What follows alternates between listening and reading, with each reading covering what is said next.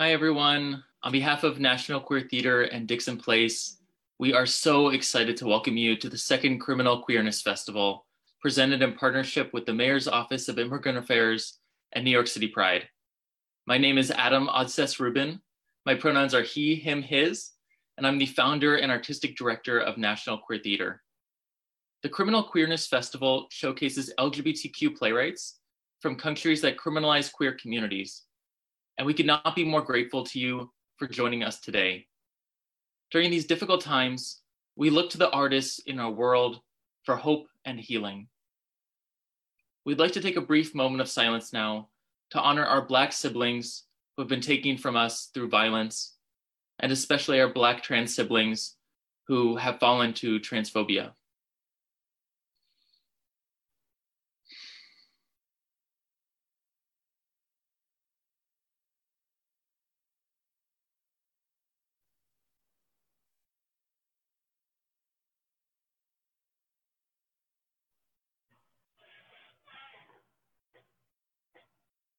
Thank you.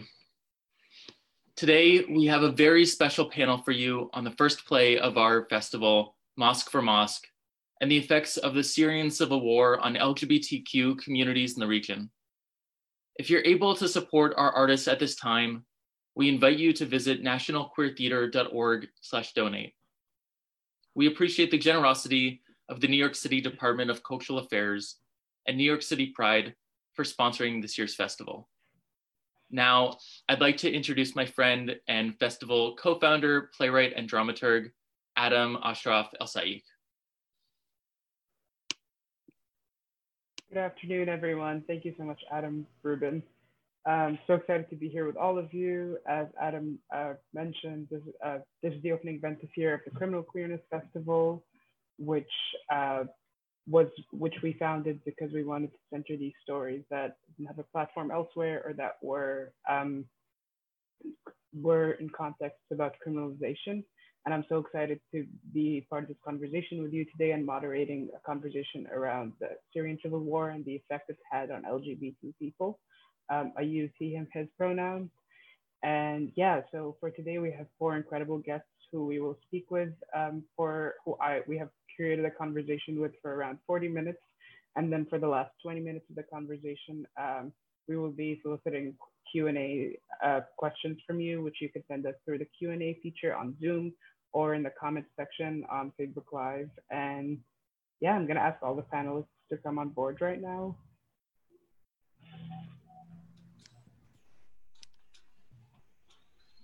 Thank you, everyone. It's so wonderful to be here with all of you. First, we have uh, Abbas Salem, uh, who is a Chicago-based actor and playwright, originally from Syria, Turkey, and Egypt. And he is the playwright behind Mosque for Mosque, which is our opening play for this iteration of the festival. Hi, Abbas.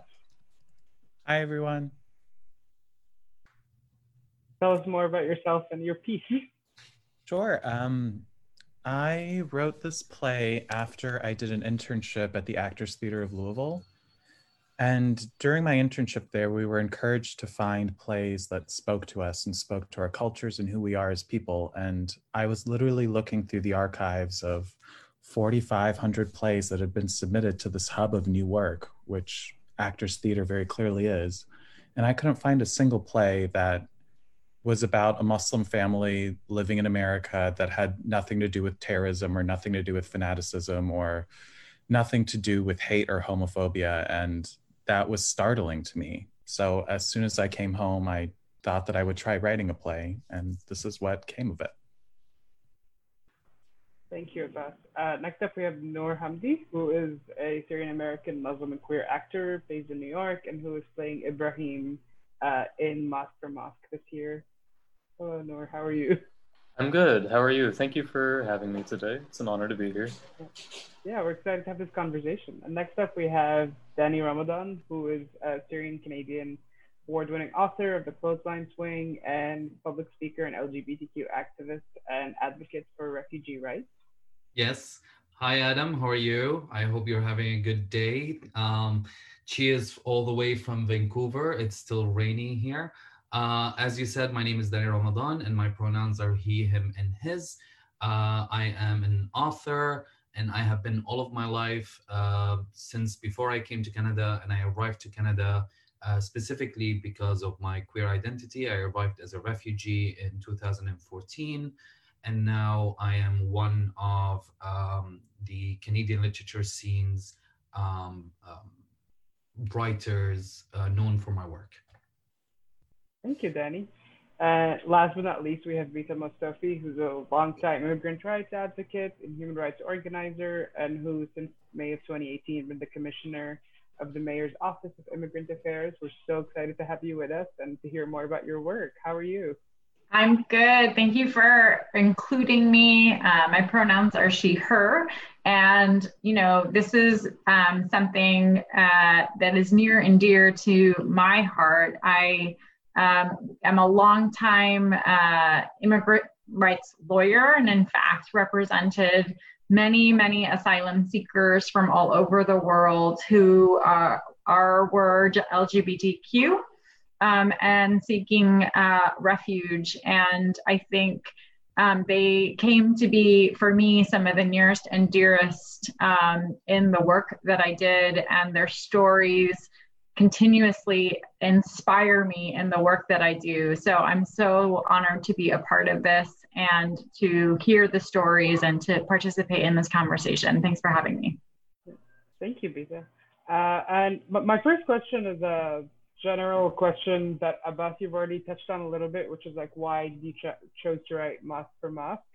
Um, and then the question beyond, because I know that all of you are involved in the arts and storytelling in different ways, is how do you navigate like centering representation in the ways you write, and how do you resist um, Orientalist narratives or narratives that are always um, trying to center the Middle East from like the idea of a terrorist, and that's all it is. Uh, and whether your work is like activism or immigration affairs, like how do you honor that mission? I can go first just to avoid the awkwardness of waiting silently. Um, so I'm I'm working on my next novel. Uh, I published The Clothesline Swing in two thousand seventeen, and I just finished writing my next novel. And I was on a very similar situation. I was talking on Zoom to a group of uh, of people, and one of the questions that I got asked is, "What is the novel, the new novel, is about?" So I said it was about queer Syrian refugees and how they're navigating their new lives here in Canada. And the follow-up question was, but you wrote The Clothesline Swing about that. And, and that's literally why I want to continue writing about representing queer Syrian refugees in uh, literature, because there's not a single story out there. It's not that I wrote The Clothesline Swing, it's about gay Syrian refugees, and now I'm done and I can write about, I don't know, um, a white family in Saskatchewan. It's it's important to continue writing the diverse, unique perspectives of what it means to be a queer Syrian person uh, from, from the many different lived experiences that uh, queer Syrian folks are um, navigating, um, whether uh, through their experience finding a way to come here to, to, to the Western world, or uh, integrating here, or even deciding to stay back home and and and change the word that they cannot accept. Thank you. I feel I find the assumption of a statement like that so dangerous. It's like, how many sto- how many movies do we have about like an American guy that goes to war, uh, like a white cis American man who goes to war, and yet nobody will ever say that statement to somebody who's making that movie. Whereas mm. like the assumption is that like the refugee experience or the Syrian experience or the like queer Arab experience is one. And mm-hmm. the danger of the single narrative then becomes that like everybody will put all of their assumptions about that one thing to, on that one narrative. Mm-hmm. Uh, I, I'm gonna move on to you, Abbas, because I, I want people to hear more about like Mosque for Mosque specifically, and how how you chose to center representation in Mosque for Mosque and the story of it, and for people, because I know that the piece has not happened yet. So tell us a little bit about the play. For sure. Um, my primary goal in writing Mosque for Mosque was to create spaces for Arab artists and Arab actors and Arab designers who don't normally get to do their work on stage and get to per, and get to create Arab work on stage. Most often as an actor, I find myself playing parts that look nothing like me, or I'm in an adaptation of a Shakespeare play that's for some reason set in Saudi Arabia. And that's why I'm in the room. So I intended on writing something that had an older Arab actor in it and a younger Arab actor in it and Arab actors of all different ages. And I wanted to create a script that involved um, a photo artist and uh, that created a set that a set designer could actually put a thumbprint on and change and use technology towards, so that each person that's contributing to the play is not only in the play, but like showing their best assets. So that if you are an artist who gets to perform in this play or gets to contribute to this play, hopefully the people who watch it not only will see your work for the first time, but will see everything that you can do. Um, I wanted it to be a showcasing thing. It came from the phrase Mosque for Mosque, which I just thought of one day and it really made me laugh. And I wondered what that would be. And I was like, it would probably be a gay dating app, wouldn't it? um, so my options were either to create the app or to write about it, which seemed significantly easier. Um, and that's where we started. Right. So, and so the play has an app that exists within it where Muslim identifying gay men can find each other and solicit relationships. Um, uh, not only and- that, but they, it's an app for arranging marriages for yes. queer Muslims. So uh-huh. it's especially ridiculous. Right. Um, but I just thought that from absolute humor, we could see some also tragic truth, and hopefully it won't make the truth seem as awful if we're laughing at the same time. I think Here, there's go- a market for that. Going off of that, I'm gonna move on to Noor, because I know that you are embodying Ibrahim, who um, has to deal with that app in the world of the play. So tell us a little bit about what it, what it's meant. Uh, and I know that you and I have had conversations about what it means to Um, to start seeing these plays that are having queer Arab characters, that um, and the representation and what that has meant for you as an artist. So tell us about your experience with Mosque for Mosque, with um, generally acting in plays like Mosque for Mosque.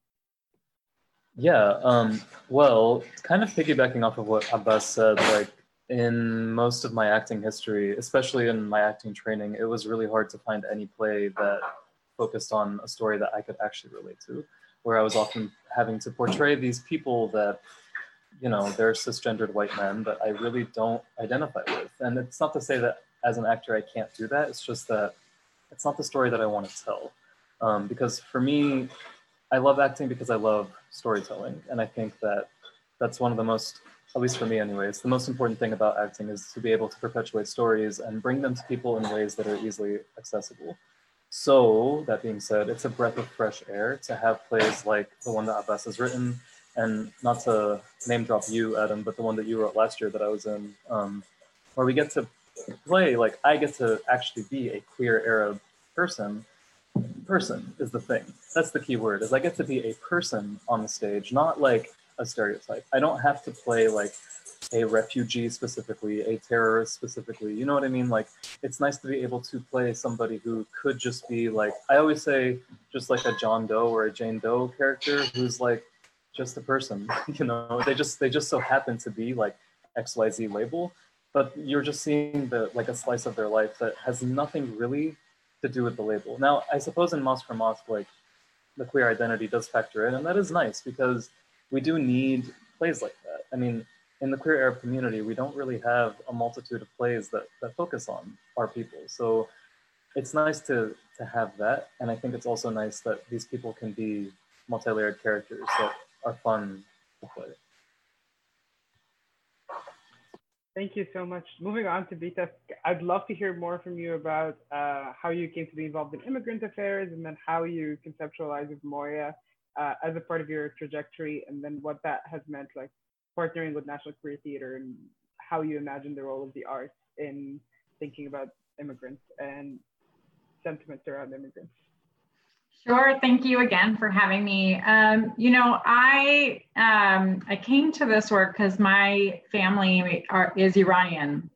My parents came here in nineteen seventy-nine, and um, I've often struggled with some of the same themes that I heard my panelist colleagues speak to, which is representation of my community in media, the ability to relate um, and see ourselves both reflected, but also in a positive image, um, and the continuous really demonization and othering that happens. You know, I'm somebody who um, can present as white, um, but uh, in every space that I operate in, there's like code switching that happens, right? Um, that there, there's a recognition that when I'm asked, well, where's my family from?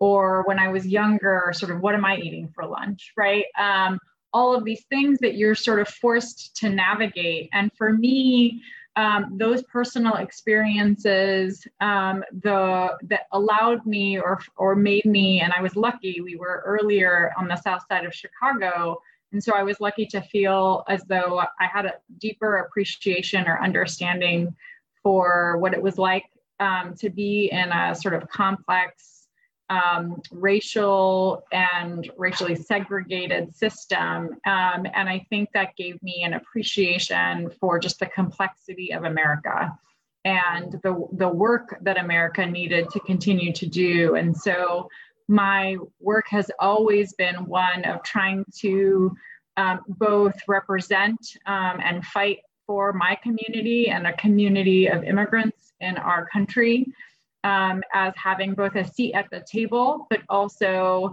tremendous value, both in terms of cultural, economic, um, civic and social contributions to the country, and a necessity, kind of relatedly to the work of my colleagues here, a humanization of who we are and what uh, and what our communities are like, um, and a celebration of that. And so for me, the culmination of a lot of that work is what I'm able to do day to day, and I feel very lucky. You know, I get to spearhead an incredible team that's has a goal of uh, empowering communities, you know, advocating at every levels of government for greater equity and justice. And I think um, for us, for me personally, that has been uh, a struggle. It has been a challenge, but one in which I have appreciated even more the importance of storytelling in. The importance of being able to humanize and make relatable our stories, um, and to connect uh, people to the stories of individuals that are their neighbors and coworkers, people they might see on the subway, um, to build some of the divide that's both arbitrary but also systematic. And so um, that's been a huge part of our work. I've been really lucky to have colleagues like Eileen Reyes-Arias, who also believe in the, that cultural communication and the elevation of that work. And so always is looking for incredible partnerships to uh, allow us to do it. And the Criminal Queerness uh, Festival is a good example of that. I feel very lucky to be a part of this. Um, it is, as I said, when I started, Uh, personal for me in many ways, and also being Iranian and uh, recognizing the representation piece of this um, that much more uh, important. Thank you so much. We, we also really appreciate collaborating with you. Uh, I want to say that, like, while I continue to ask questions to the panelists, you could also drop your questions in the Q and A for the final part of our panel. Uh, but my next question is for Danny, and I wanted to ask specifically, what are some of the challenges within the legal system as a queer person in Syria? And uh, you you touched on that, I, like, uh, but how that was part of your journey to Canada, and then um, how that differs, like, before uh, the civic unrest um, or and after the civic unrest in Syria?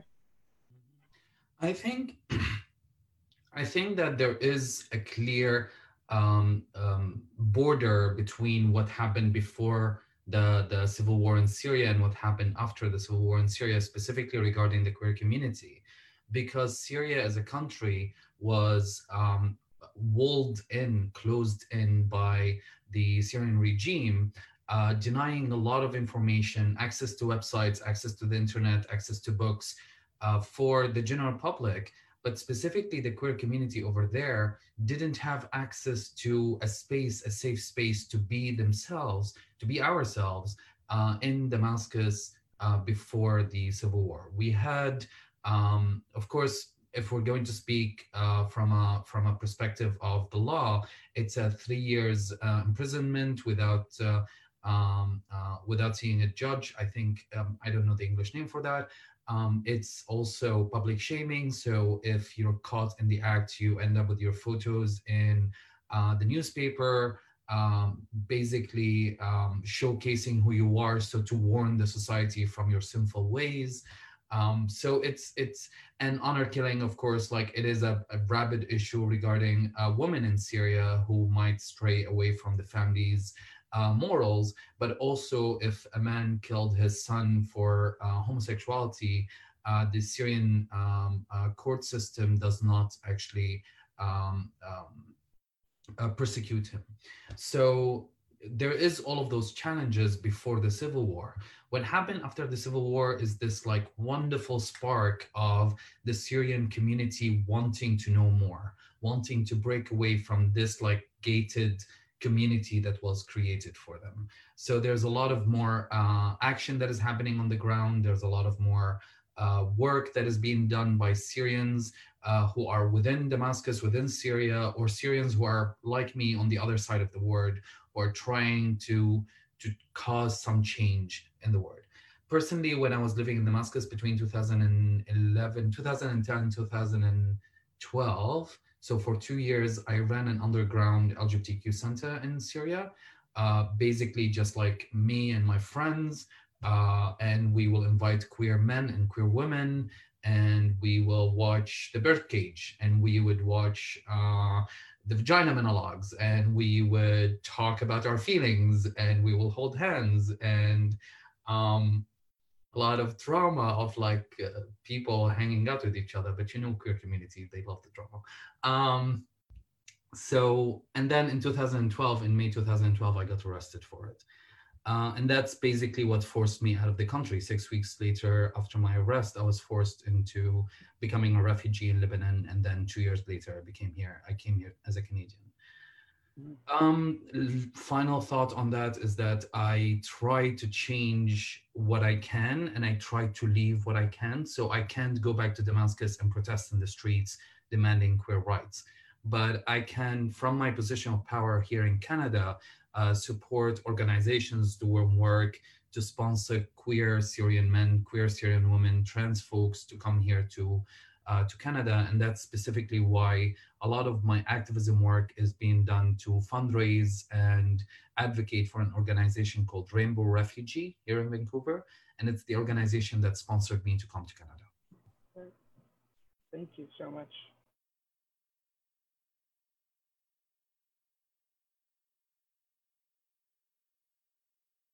Oh, I'm, I'm muted. muted. Sorry, classic. Um, I, going off of that, I was going to go back to talking a little more about the play with you, Abbas. I found it like really meaningful how you um, chose to think about the family in relation to the politics of Syria, and how what's happening in Syria um, impacts or doesn't impact the family, and how and when it, cho- it becomes part of the story and when it doesn't. So I'd love to hear from you about like why you made the choices you did in terms of like how the family engages with the politics, and um, like specifically how, uh, going off of that to another part of like the political spectrum, also how the Muslim ban influences parts of the story. Um, yeah. Definitely. Um, well, I initially wanted to have the Syrian Civil War as a major theme within the play because so many of the people that I know very well knew nothing about it. And they're intelligent people that are in tune with politics and in tune with the world, but they still had been so far removed from this absolute atrocity that's happening not too far away from them. Um, so I thought that if I was able to introduce American audiences to a family that they learned to care about and showed how this family was affected by the war, then it might make it more consumable or more palatable for them. Um, it might make it more of an educational experience where they go home and they Google, where they may not have done that before. Um, there are parts of the play where I try and include literal newscasts that are actual newscasts from Al Jazeera from the time, so that audiences who maybe never heard of a newscast about the Syrian Civil War from Syria by an Arabic journalist would have the opportunity to hear one, whether they like it or not, because they're in the audience and they have to leave if they don't want to. Um, and sort of connecting to what Danny just mentioned, a play is a safe space for the people who are interacting with it. And very often as an Arab artist, I don't find that the plays I'm involved in feel like safe spaces. So part of this was to create a safe space for all of us that actually told something visceral about our worlds in a way that didn't have to center around tragedy. Um, I think a lot of the times when I do happen to see an Arabic narrative on stage, it's just so rife with absolute sadness and hand-wringing and crying and so many hijabs. And I'm like, that's not the way all of us live. And I think you all should see that. Thank you so much. Uh, and because we touched on the Muslim ban a little bit, Bitta, I know that like Moya did a lot of things related to that uh, in twenty sixteen when it first emerged. And I'd love to hear from you about uh, what were the different initiatives that your organization took on. Yeah, sure. And I just want to say to Abbas and, um, and, res- and kind of building off what he said, that, um, you know, it's it's interesting. Um, there's this inability to show the complexity of people's experiences um, in, in sort of mainstream media, but specifically in the news, right? You see sort of one very narrow um, picture understanding of people. So Um, there might be a civil war going on, but, you know, at, on the same time, there's parties and birthdays and weddings and all those pieces that are taking place too. And some of that is, is, is really beautiful. It's the resilience of the human spirit um, and the importance in recognizing the complexities that even in a moment of tragedy and strife and crisis, Um, that in some ways feels outside of so much outside of your control, you find a way to to be you and to live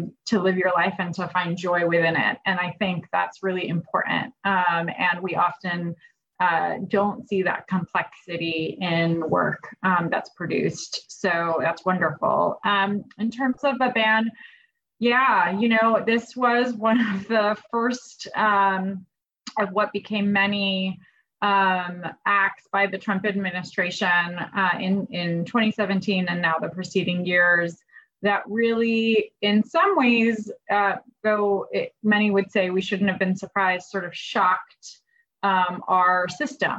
Um, we, uh, many of us in the immigration space, right, we, we knew that President Trump, or President Obama, excuse me, wasn't great. Um, he had been nicknamed the deporter in chief. Um, there was a lot, a lot of fight and sort of um, movement that led to uh, a change or shift in his policies. Um, and we certainly saw on the twenty sixteen campaign trail, the rhetoric that um, uh, Trump was using, but I still think it fe- seems unfathomable, right? That you would actually live a day Um, even knowing all the things we all know, right? Drone strikes in Yemen, invasion in Iraq, all the things that we know, it's still unfathomable that there would be a policy that would get issued that would literally separate um, families based on where they came from. Um, and uh, the travel ban was the first act um, that was done by the Trump administration to sort of signal the seriousness with which they were going to deliver on their campaign promises. And um, for many of us, it was a call to action. Um, even, e- even though we were doing the work, I think it was a realization that this was different. And so for us, it was a, you know, a, a responsibility to show up at the airports, um, to be where people were, and to use both our bully pulpit, but also our connection to try and, and understand and elevate what was happening.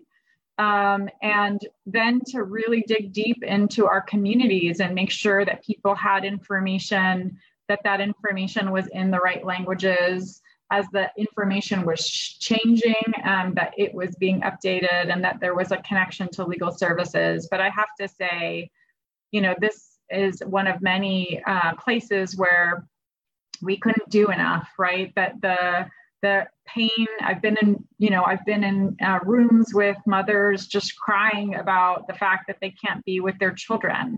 Um, and it is real, and that pain is un- unnecessary. It is a trauma that we will carry both as communities, but as a country for so many years and decades to come.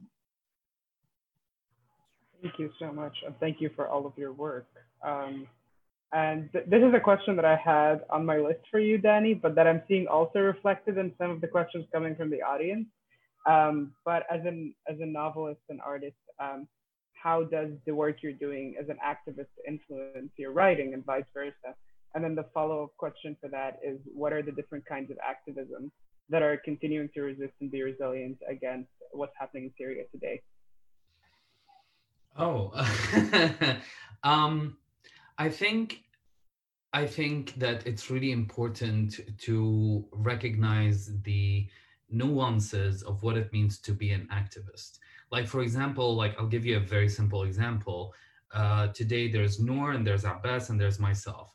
This is the first time I've been doing this kind of like panels for seven years now. This is the first time in those seven years that I am on a panel with another Syrian queer person. Wow. This is the first time in, in seven years that I'm on a panel with another Syrian to begin with, regard, I know, right? Abbas is like dancing for us. Um, it is literally important to recognize that activism is not just, oh my God, let's like bring down, I don't know, the Syrian regime or end the civil war. It's about representation in every single aspect of how we are presented. I'm usually on the same stage with Uh, two or three other cis white men who happen to be straight as well. They all write nonfiction um, uh, books about immigration. They they get all the juicy questions about like, how do you think the impact of immigration is on Canada? How do you think, I don't know, the uh, the, the immigration crisis, the crisis in Syria has caused A, B, or C? And then the questions come to me is, when you arrived in Canada, were you happy? I'm like, um, yes, I guess. I, I, how would I say, like, what would I say here? Um, so I think it's really important that activism is not something that you do and then you finish your three, four hours of activism volunteering a week and then you go back home and everything is fine.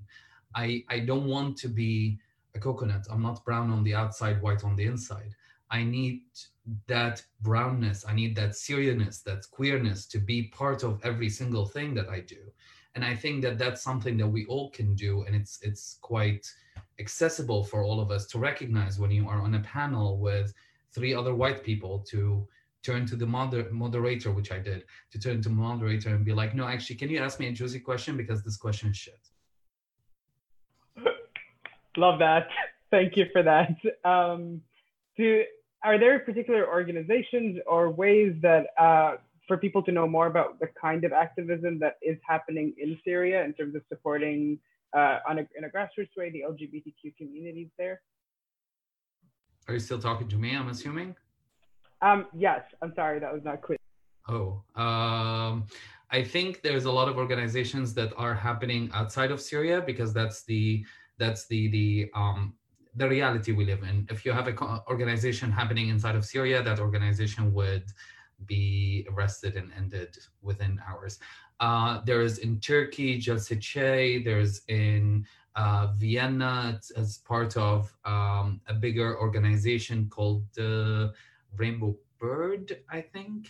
Um, just off the top of my head, those are the organizations. There's a lot of subcommittees within bigger organizations like Rainbow Refugee, like Rainbow Railroad in Toronto, who are uh, focusing on queer Arab or queer Syrians specifically.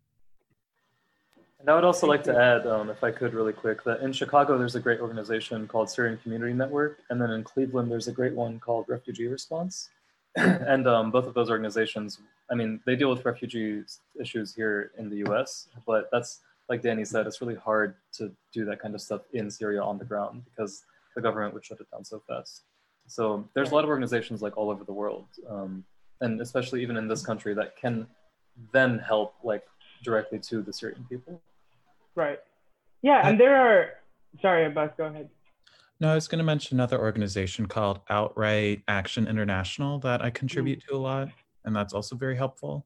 Yeah. But in many cities, like I know in Chicago, there are queer-friendly mosques that you can visit if you want, and I really recommend just searching for them. They're more prevalent than you believe. In in Canada, it's called a Tawhid Mosque, the Mosque of Unity, and it's also queer-friendly and women-friendly. So women can be imams in those kind of in, in those mosques, as well as uh, they they pray uh, shoulder to shoulder with with with men, rather than men at the front and women in the back. Thank you. And I I was going to say that uh, there's there are a lot of different kinds of organizations as well in terms of like what their mission is. Some are centered around immigration or helping people who are seeking refuge or asylum. Some are like helping people with shelter in their home countries. And so there are a lot of different organizations that have different bases. Um, it sounds like the situation, I, I'm more aware of the situation in Egypt, but in Syria, it sounds similar in the sense that the vast majority of the organized structured um, work that is institutionalized has to be elsewhere for the legal re- for legal reasons. Um, but yeah, somebody, somebody's asking if there's a list of resources, and I'd be happy to put that together at some point. But my next question is for you, Bitta, which is uh, what are the resources that are through your organization that are available for Syrian or L G B T Q immigrants in N Y C that might be watching this? Yeah, um, thank you for that question. I would say a few things, which is that, um, you know, one of the things that's important, and I mentioned this in my remarks, is um, that we're try- we try to ensure that there's greater equity and access to resources in the city. Um, and that includes immigrants, that includes immigrants regardless of immigration status. So if you're undocumented, um, and uh, of course, uh, regardless of sexual orientation or identity. And so um, that is everything from health access to, at this moment, particularly due to COVID nineteen, we know that there's concern about food. A lot of people are, are um, uh, struggling with their ability to um, not be hungry, right? Food insecure. And so there's a lot of free food options, from pantries to meal delivery to hubs where people can go pick food up. Um, that's both halal and, and uh, kosher or other accommodations that are needed.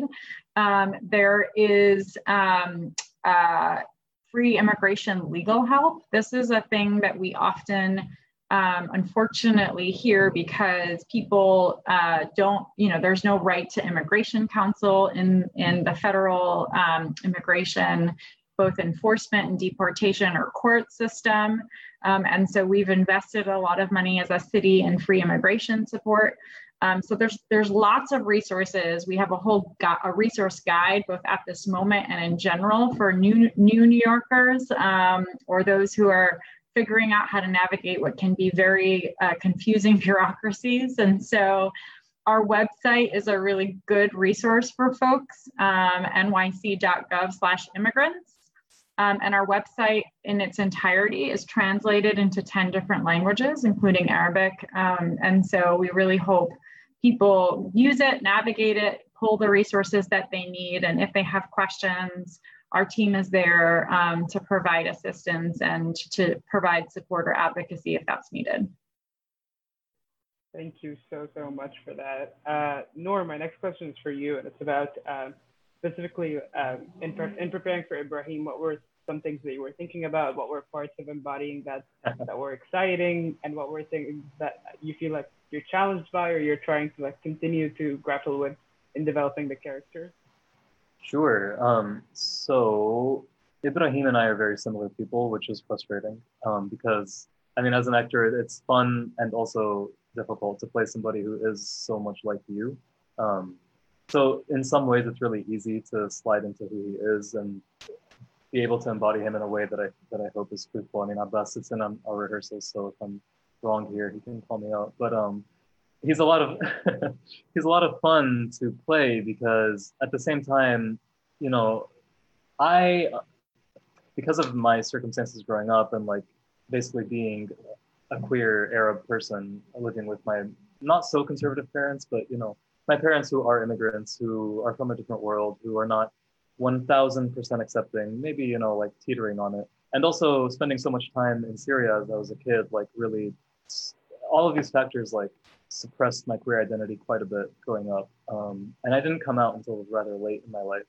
So there's a lot of things about me, like internally, that um, a lot of things about my queerness that are suppressed, that I, I'm still, even though I'm like thirty years old, I'm still like trying to like free myself up even more. Um, and Ibrahim is a person that is not like that, is a person who is much more comfortable with his queerness. And it's it's nice to explore that aspect, because that also helped me with exploring myself in that way. Um, a couple of other inspirations is, I know Abbas and I are, are, are longtime friends, and so I know, you know, kind of where Ibrahim comes from. Um, and it's nice to hopefully be doing an honor to Abbas by like portraying this character that I, I think is very important to him as well. Um, because Ibrahim is not just like me or Abbas, it's, you know, there's so many, so many queer Arabs like us that I hope, you know, could see the play and see themselves in this character that, and think like, you know, that's kind of like, I've been through that. Like, that's my experience too. And that is another big driving force. Um, it's kind of, oh, like I said earlier about acting and storytelling, is also acting and representation. And um, hoping that people can see this and see themselves on stage. And that effect of seeing yourself on stage, or rather, I guess, on a Zoom stage, um, gives you this sense of identity that's really important. That, you know, you see someone like you being performed and you think, oh, that's that's like me, like I'm on that, like that's just like me. And that experience is so important, because we have, you know, a lot of white kids in America grow up and they see themselves in cartoons from when they're so young, and then they see themselves in preteen movies as they get older, and then on the Disney Channel, and you know, whatever, and that just continues ad infinitum. For us, it's not really like that. We don't really see ourselves ever, and so we feel like we're not as valued.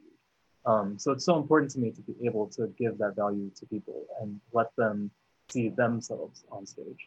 There's um there's a play that I that I'm touring with called Cartography that focuses on refugee issues and statuses, and we often perform it for refugee kids here in this country, who like come here and, you know, they, as Bitta was saying earlier, there's a lot of things they have to juggle with and disentangle to figure out how to live here, and a lot of red tape to cross and questions that are really hard to answer, and all the while grappling with their identities, you know. And then they see our play and they, for, for a moment, they're like, wait, that's me. That's me on that stage. Like, wow, I'm I'm still a person, right? Like, and this is my story and I get to see it, you know. Um, one more note on that is, um, just because it's it's kind of a, a recent topic, there's a show on Hulu called Rami, which I'm sure people have heard of, of course, and that recently won a Peabody Award, which is amazing. Um, that's the first T V show in my life that has ever made me feel represented in this country in my entire life. And to me, that show is so important, because it's just nice. It's just really nice to see my people like on the screen, you know? Um, and that's always my inspiration as an actor, is to do the same thing for people just like me. I wholeheartedly agree about Rami. I feel like I, I've been in so many conversations with all of my Arab American friends, just like freaking out over how accurate the littlest of things is. And it's not something you realize that you're missing until you see it and you're like, I've so been in this bubble that I didn't even realize that there was a possibility of being seen like that, and that everybody else just has that all the time, which you like forget. Um, it's like you're not even aware that you are having a very different lived experience from most other people. Um, we have an audience question that is really exciting, and I'm going to open up to all of you, which is, um, how do you recommend getting better representation of the queer Syrian story in plays and theaters across the country? And I'm going to actually adjust that question and say across the world. If I could jump in on that really quickly. Um, the the not so easy answer is to write stuff and make sure that theaters pick it up and do it. Um, and the kind of easier answer is to write to theaters, literally write to them and tell them, here are some plays that I've found by these and these people, and I would love to see them in your season. And I think if enough people do that, especially in these times that we're in right now, where the country seems to be finally waking up in these senses, um, maybe they'll listen. And I hope maybe somebody else can give a more articulate answer than that. Similarly, write to those theaters and say, these are playwrights that I want to hear more from. Why don't you commission their work? Theaters commission work all the time. Yeah. That was a very short answer, Abbas. Um, I would say that um, it's it's a space like this. Like uh, you have a novelist, you have a playwright, and you have an actor. The three of us are here. Um, I happen to have a novel if you'd like to read it, Abbas, and we'll see where that goes. Send it to me. I like it. Oh, God, yes. When I finish this latest one, I'll send it to you. I'm sure Noor would play a great character in that. We also have a no. lawyer on the panel in case things get sticky, so maybe Lisa can help us there. We're going to sue these theaters for not representing us. Yeah. Um, no, I mean, I mean, honestly, like when I started reading Mosque for Mosque, I immediately was imagining you in that role, Noor. I was like, oh, I could totally see Noor saying most of these things. Um, I was going, and, and I guess my question, which I follow up on that is, um, and that's actually a question that is very specific to this moment where in real, if COVID had not happened, we would be having this conversation in Dixon Place right now. And Danny would not be with us because we would be restricted to the people that are in New York. Um, and so it's something that's been really exciting about moving everything virtual. And of course, like you do lose a lot with that. Uh, but like being able to open it up to like activists and writers and artists that are elsewhere and audiences that are elsewhere. I'm looking at our attendees right now, and I have like multiple friends who are queer and currently living in the Middle East who are here. And that's not like that's that feels so meaningful. And so my question is like, what do you imagine? Um, the kind of work we're doing having an impact on um, the politics of the region, the culture of the region, how people see themselves represented, not just here, but there. And that's also for everyone. I can start with that. Um, you know, take a minute, guys. Um, I, uh, you know, I, I'd say a couple of things, and and I think this was said a little bit earlier. There's a lot of different roles in a movement, right? And it's really important um, at this moment in time, in particular. Something I've said to um, my folks is, you know, come in, uh, but lead with kindness and generosity. Recognize that everybody's got a role to play. And a part of what we haven't seen in past movements is the ability to build across, to build consensus, to build solidarity, um, and to continue to, to encourage each other and inspire each other to continue, right? Because this is hopefully a continuation and a long haul of The, the fight, and we each have a role to play. So I might not be a playwright, I might not be a writer or an actor, but I'm going to rely on these guys to tell these stories because these are critical, and I can use my voice and my skill and my tools to amplify them, to make sure other people are listening, so that when we get to the table around our demands, around accountability for our systems, we're including queer Syrian communities in that process. And so it's really, really important that we're valuing all our voices, that we're centering the voices of the of our communities, of some of the most vulnerable, of those who have been at our margins and should be at the center in the work that we're doing. If I can jump right after that, that would be great. Um, I think for me, to be honest, you were asking specifically how to change the systems, the politics over there. And honestly, I don't give an F about the systems and politics over there because I don't have the power to, to change it. I don't have the smarts to study for I don't know how many years, like Bitta, to become a lawyer. And then that, like, basically I, I write stories because I'm really good at lying. Um, so I think that I would leave the work for um, of the, the the the big systems for folks who are capable of doing that work, who have the the expertise, who who I trust with that work, like somebody like Bitta here. Um, but um, for me specifically, um, I was on Nanaimo, which is a tiny little town on Vancouver Island, which is like the end of the world. It's literally like closer, like Hawaii is closer or something, I don't know. Um, and and I was there, and I was at this event in a in a university, and this like eighteen, nineteen year old Syrian uh, comes to me, and and he tells me that uh, he he's not out of the closet to his family. He is he's son of immigrants. He's not actually, like, he's a second generation, I think they call him. Um, and he told me that he found himself in my novel. And that is something that I really, really value, because I feel like my role is not just to represent, not just to tell stories, but also to leave my work unfinished. So you as the reader can come in, insert your own ideas, insert your own person into that work, and then produce something beautiful that is yours, that is uniquely yours, that represents who you are. That is so beautiful. Thank you so much. Uh, I, Abbas and Noor, do you have anything to add to that? Okay. I think cool. Bitta and Danny summed it up really well. Okay. We have we have a we have a question about whether this uh, panel will be recorded for conversation, and yes, the conversation will stay on Facebook Live forever. And in terms of the actual uh, performance of Mosque for Mosque, which is going to be happening on June nineteenth on Friday at eight p.m. That will be up for four days. So you could, if you are not available at that particular time, you can also catch it later.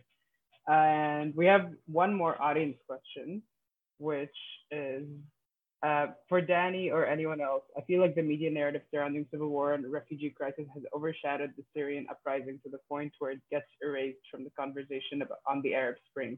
Do you feel the need to represent Syrians as an activist rather than just victims in your own work? Uh, okay, uh, that's, uh, dear anonymous attendee, thank you for that question. um, I think, I don't follow up with the Syrian civil war, the Syrian, the Syrian uh, uprising. I don't actually follow up with the news. I don't actually sit down in front of C N N or Al Jazeera and watch it. And that's doctor's orders. That's my therapist being like, you have to disconnect from that because it's triggering the hell out of you. Um, so I, I personally, as Danny, I think that what I do is that I represent uh, my unique experience as this intersectional person, being the Syrian person, being the queer person, being the Canadian person, being the person of color, being the person with some mental health issues. And I'm I'm not neither of those people. I'm not just one of those ideas. I am that like space between all of those ideas. And I want to represent that, to be honest. I think that that's the most authentic thing that I can do. Um, there are people out there who are doing the work, doing fantastic work regarding the uprising in Syria, regarding the political situation over there. And I don't have to be all, all everything that is Syrian. I don't have to be everything for every Syrian, and I don't have to represent um, every aspect of the Syrian crisis for white people to watch and see. So personally speaking, I am this person in front of you, and I I do my best to be the best person that I am. That, oh, that question was hard. That is a hard question. And I would also like to chime in a little um, because here's my, my very short answer to this. What Danny was saying is really important because um, not all of us have to be activists, right? Um, and for a lot of us, what's happening in Syria is very triggering. When the, when the war started, when everything started, it was really difficult for me and my family to watch it all happening from here and know what's happening to our families there, to, to our neighbors, to our, you know, and seeing the destruction happening in cities and hearing these stories coming out that they don't show on the news here. It is highly triggering. It's very similar to the Black Lives Matter movement where they tell you, like, don't share these videos of Black men and women getting killed on your story, on your like social media feeds, because that's very triggering for Black people. And of course it is. And I know exactly how that feels because like I could not bear to see those images and those things coming out of Syria when the war was happening and still today, you know. That being said, I think in Syria, it's really hard to have a voice because your voice very quickly gets suffocated. So for me as a Syrian, I think it's mildly my duty to represent the Syrian people in any way that I can, albeit to do it smartly and safely, because there is still this kind of danger that you could put people in danger by by being too loud. You know, you that's that's this very dangerous reality that exists with the regime that's in power there. Um, there are things that you can do, and there are things that you are better not to do, um, which sounds really hopeless, but that's that's the reality of it. Um, there's ways to help, but there are ways to be smart about that. I, I know a lot of Syrian directors and actors that I've worked with that we're trying to do the work here in this country because we know that we can't really do it anywhere else, but we, we kind of have to do that work mostly in secret, um, but mainly just to inspire, to be honest, to inspire American people with money and with power and clout to make the changes that we actually don't have the power to do. I'll just add really quickly to that to say that, you know, I, I'll underscore in my, from my own personal experience, when you, you know, when I see um, human rights violations in Iran, uh, things where, uh, you know, the women's rights movement, the L G B T Q movement, um, people fighting and advocating for their, their lives, there's a, you, you, you sort of think about yourself and the privilege and that you have, or the power that you have situated where you are, and, and what are the contributions that you can make. And for every thing that you're contemplating, there's a level of sacrifice, there's a calculation, right? If I do X, Y, and Z, is my family at home gonna be okay? Um, if I do this, is this actually supportive, or does it reveal or endanger people in some way? There's a lot that goes into that. And I think sometimes we're really hard on ourselves, and that responsibility uh, weighs on us in, in, um, in a way that p- potentially doesn't allow for um, the best uh, response, but I think also is reflective of the fact that this isn't just the burden of a, one person or people, right? It's what's happening in Syria shouldn't be just the burden of the Syrians, right, amongst us or on this panel, that this is the fact that we see these kinds of crises over and over again. They're connected, right? They're part of this much larger system of power and, um, uh, and violence against people Uh, all across the globe. It's all connected. What we see here today, right, is connected with what's happening in Syria, is connected with, with what's happening in Iran and China, et cetera. And so it is important, I think, to stand up for each other, because sometimes it can be harder, right, when you see your, your home being, uh, being having bombs rained down upon it, or, or your family is there. That in some ways isn't fair, and it's for the rest of us to sort of step in where we can. Thank you so much. We are at time. I want to, bef- and I want to thank you, all four of you, so much for being with us, and for all of our audience members. We're so grateful for all of you.